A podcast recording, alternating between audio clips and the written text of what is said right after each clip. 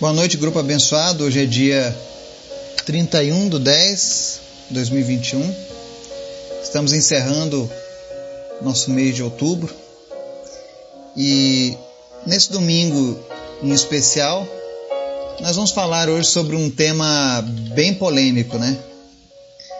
Que é aquela questão da sociedade dos valores invertidos que nós estamos vivendo.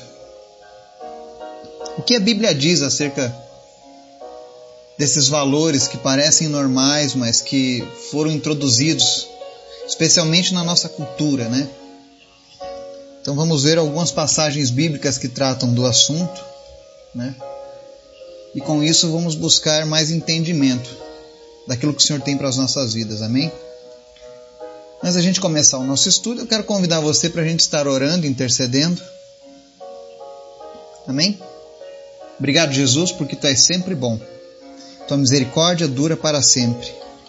Queremos te agradecer pelo dia, por tudo que o Senhor tem feito nas nossas vidas, pela esperança que há em Ti, Jesus, que a cada dia nós possamos nos render mais e mais a Ti, que nós possamos ser fiéis a Ti, Senhor, como Tu és fiel à Tua palavra. Nos ajuda nas nossas fraquezas, nos fortaleça, abençoa as nossas famílias, nosso trabalho.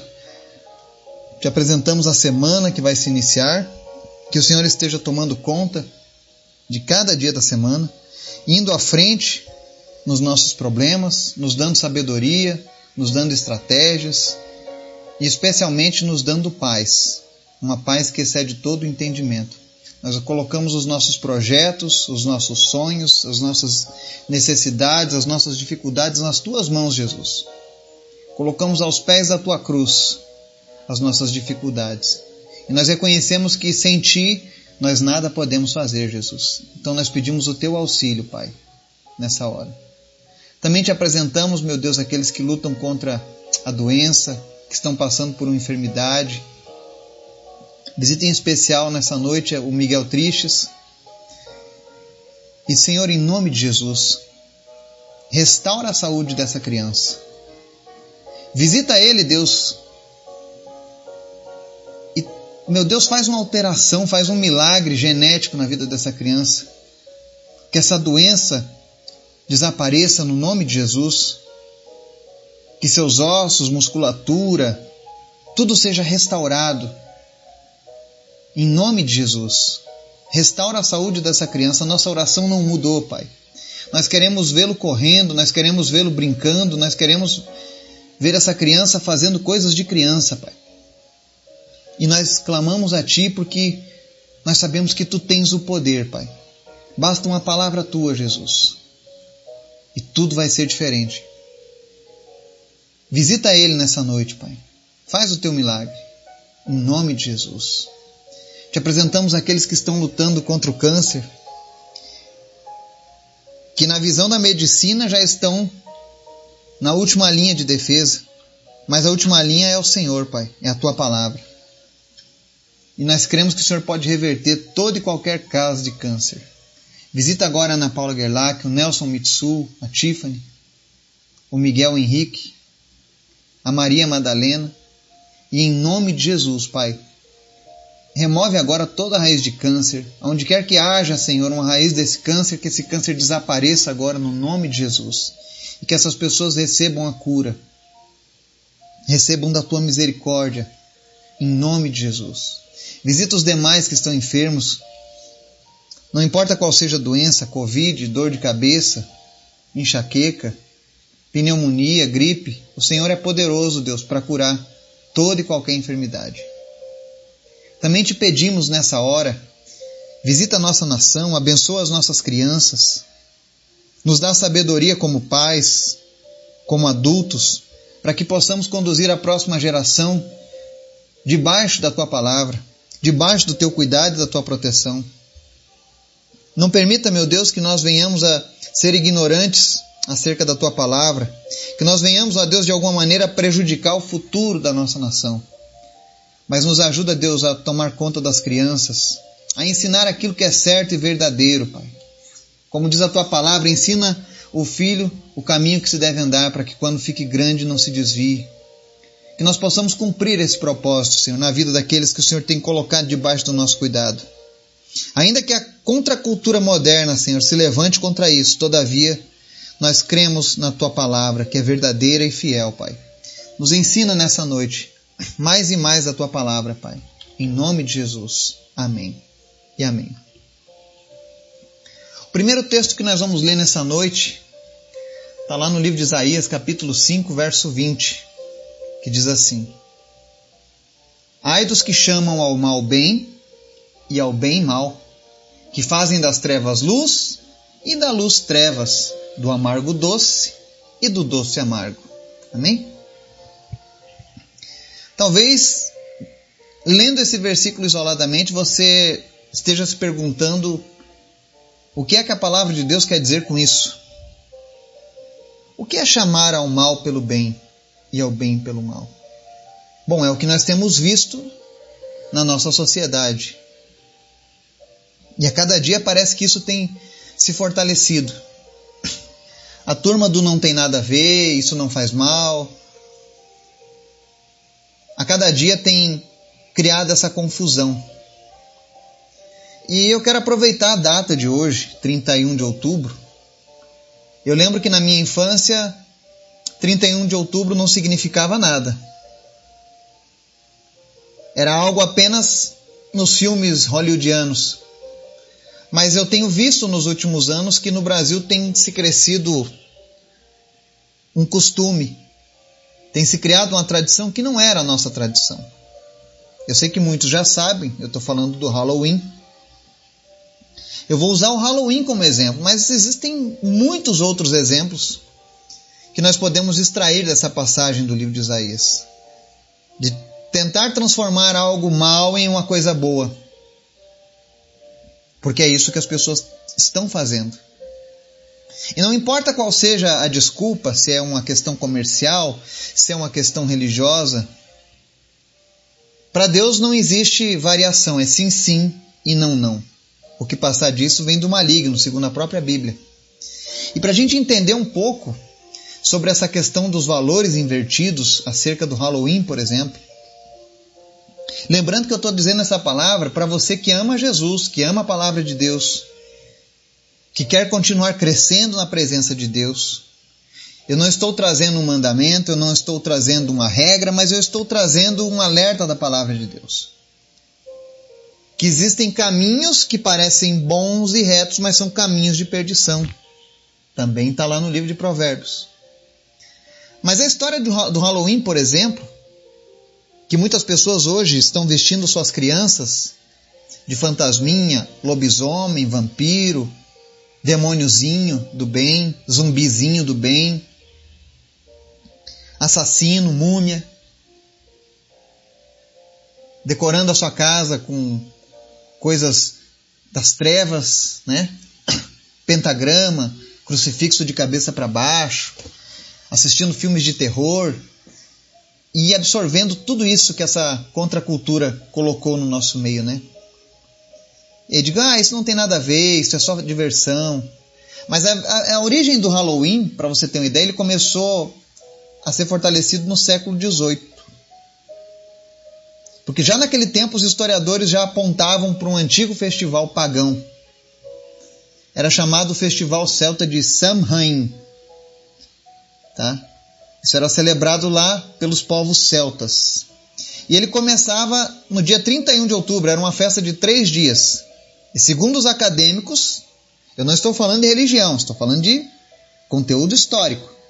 Ela era uma homenagem ao Rei dos Mortos, tá? Essa festa celebrava o Rei dos Mortos. No antigo culto pagão dos druidas, do povo celta,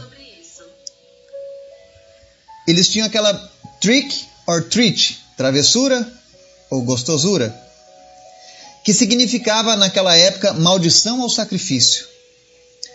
A obrigação de oferecer presentes aos sacerdotes do Deus da morte a fim de evitar vinganças do além. Ou seja, eles vinham nas casas e geralmente a, a família tinha que separar uma mulher virgem ou alimentos ou qualquer outra coisa a fim de aplacar a fúria dos mortos. E aí eles entregavam para os sacerdotes. E aí, como as coisas. A Bíblia diz que não há nada de novo debaixo do céu e na terra. O homem mais sábio do mundo disse isso, que não há nada de novo. E realmente, as coisas podem até tomar uma nova forma, mas continuam o mesmo sentido. Hoje pede docinho. Mas isso já teve grandes variações na, na, na história. Para você ter uma ideia, em meados do século VIII, por exemplo, o Papa Gregório III mudou a data do Dia de Todos os Santos, que era 13 de maio, que era a data do Festival Romano dos Mortos, para 1 de novembro, data do Samhain, a data celta. Então, assim, a todo momento o homem tentou aproveitar a popularidade da festa e de alguma maneira cristianizar ela, mas nós não podemos chamar o mal por bem. Aí tem pessoas que dizem: ah, mas é legal vestir a fantasia e se divertir, não há mal nenhum. Tudo bem, mas então não faça nessa data, não faça em alusão a essa data. Você, por que, que as pessoas não fazem uma, uma festa fantasia no dia 5 de novembro, no dia 30 de outubro, no dia 28 de outubro, aonde não há nenhuma consagração específica, aonde não existe uma origem das trevas naquele sentido.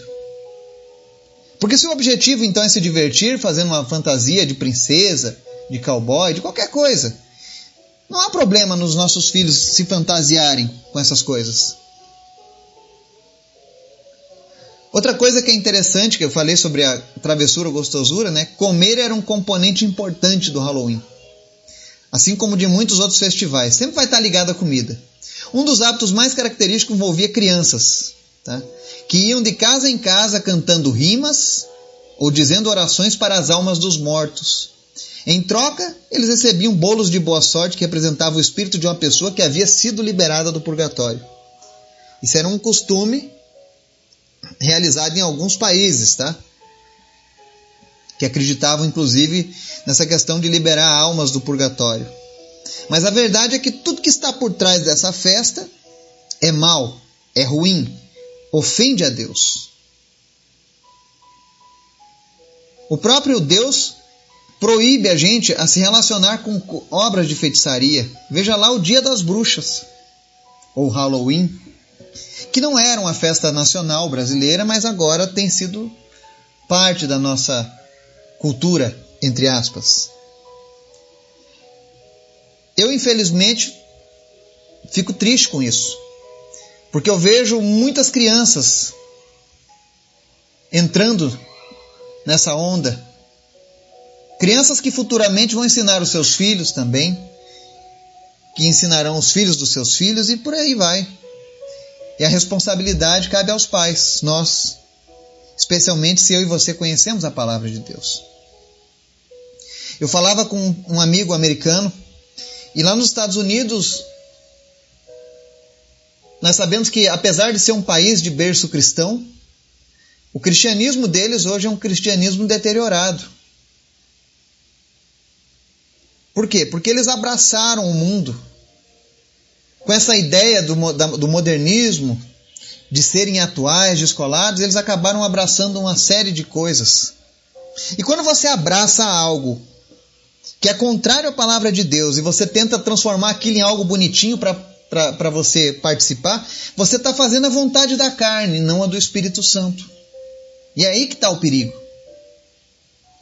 É você querer colocar a tua carne acima de qualquer coisa, sabe? E o que é pior, ensinar os seus filhos. Sendo que a palavra de Deus diz que nós devemos ensinar os nossos filhos acerca das coisas do Senhor. Deuteronômio 6, nos versos 6 e 7, diz assim: ó, Que todas estas palavras que hoje lhe ordeno estejam em seu coração. Ensine-as com persistência a seus filhos. Converse sobre elas quando estiver sentado em casa, quando estiver andando pelo caminho, quando se deitar e quando se levantar. A instrução de Deus acerca da palavra dele com os, com os pais para os filhos é essa. Os pais devem falar a, a, acerca da palavra de Deus a todo momento com seus filhos. E isso não é ser religioso, isso não é ser alienado, mas é porque nós compreendemos que a palavra de Deus abençoa, que a palavra de Deus liberta, que a palavra de Deus traz sabedoria, que a palavra de Deus cura, que a palavra de Deus salva. Então, se, se são tantas coisas boas, nós precisamos transmiti-las aos nossos filhos. Talvez esse seja o maior legado que um pai ou uma mãe podem deixar aos seus filhos. Deixar o legado da palavra de Deus, do bom exemplo, da bênção, da prosperidade que vem de Deus.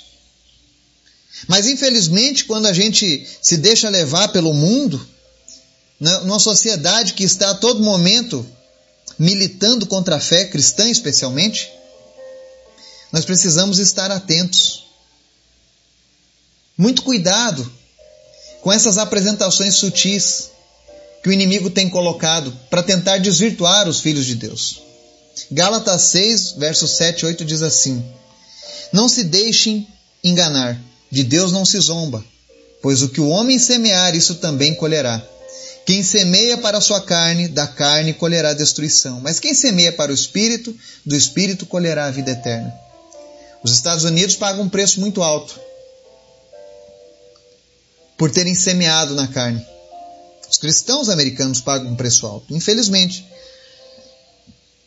Mas nós temos a chance de semear para o espírito, ensinando as nossas crianças o bom caminho do Senhor ensinando para elas a maravilha que é andar com Deus, servir a Deus. Eu sempre digo para os meus filhos: o meu desejo é que quando eles se tornarem adultos, o testemunho deles, que eles vão compartilhar com as pessoas, vai ser um testemunho diferente do meu. Infelizmente, o meu testemunho é, é de que eu era um ex-alcoólatra, eu era um perdido, eu fui uma pessoa que sofreu. E não é bonito falar sobre isso. Mas eu quero que os meus filhos deem um testemunho dizendo que a vida inteira eles foram abençoados. Que Deus tem protegido eles desde a meninice, desde a infância. Que eles cresceram vendo o pai e a mãe orando, que eles cresceram vendo os milagres de Deus acontecendo na vida deles, na vida das pessoas que estavam relacionadas com eles. É esse o testemunho que eu espero dos meus filhos. De alguém que passou a sua adolescência, a sua juventude, até a sua fase adulta, desfrutando do cuidado do Senhor, se destacando por ser um jovem fiel a Deus. Deus sabe que a minha oração tem sido essa pelos meus filhos. Não só pelos meus, mas pelo seu filho também. Mas de nada adianta eu apenas ficar orando se eu não der o exemplo, se eu não ensinar, se eu não batalhar e se eu não semear coisas boas na vida dele. Então, fica essa reflexão hoje sobre a forma sutil com a qual o inimigo pode minar as nossas vidas. E muitas vezes minar a mente daquilo que é o mais precioso que foi dado por Deus, que são os nossos filhos. E para a gente encerrar, Colossenses 2, verso 8 diz assim: Tende cuidado, para que ninguém vos faça presa sua por meio de filosofias e vãs sutilezas, segundo a tradição dos homens, segundo os rudimentos do mundo e não segundo Cristo. Eu sempre aprendi uma máxima com um grande homem de Deus que me ensinou. Eu perguntei o que é que eu devo fazer, ele falou: faça aquilo que Jesus faria. E se Jesus não faria, não o faça também. Amém? Que o Espírito Santo de Deus possa falar com cada um de vocês, que ele possa nos trazer reflexão e que a cada dia a gente venha estar se rendendo mais e mais para Ele, porque é dele que vem o nosso socorro. Amém? Que Deus nos abençoe, nos guarde, nos dê sabedoria, no nome de Jesus. Amém e amém.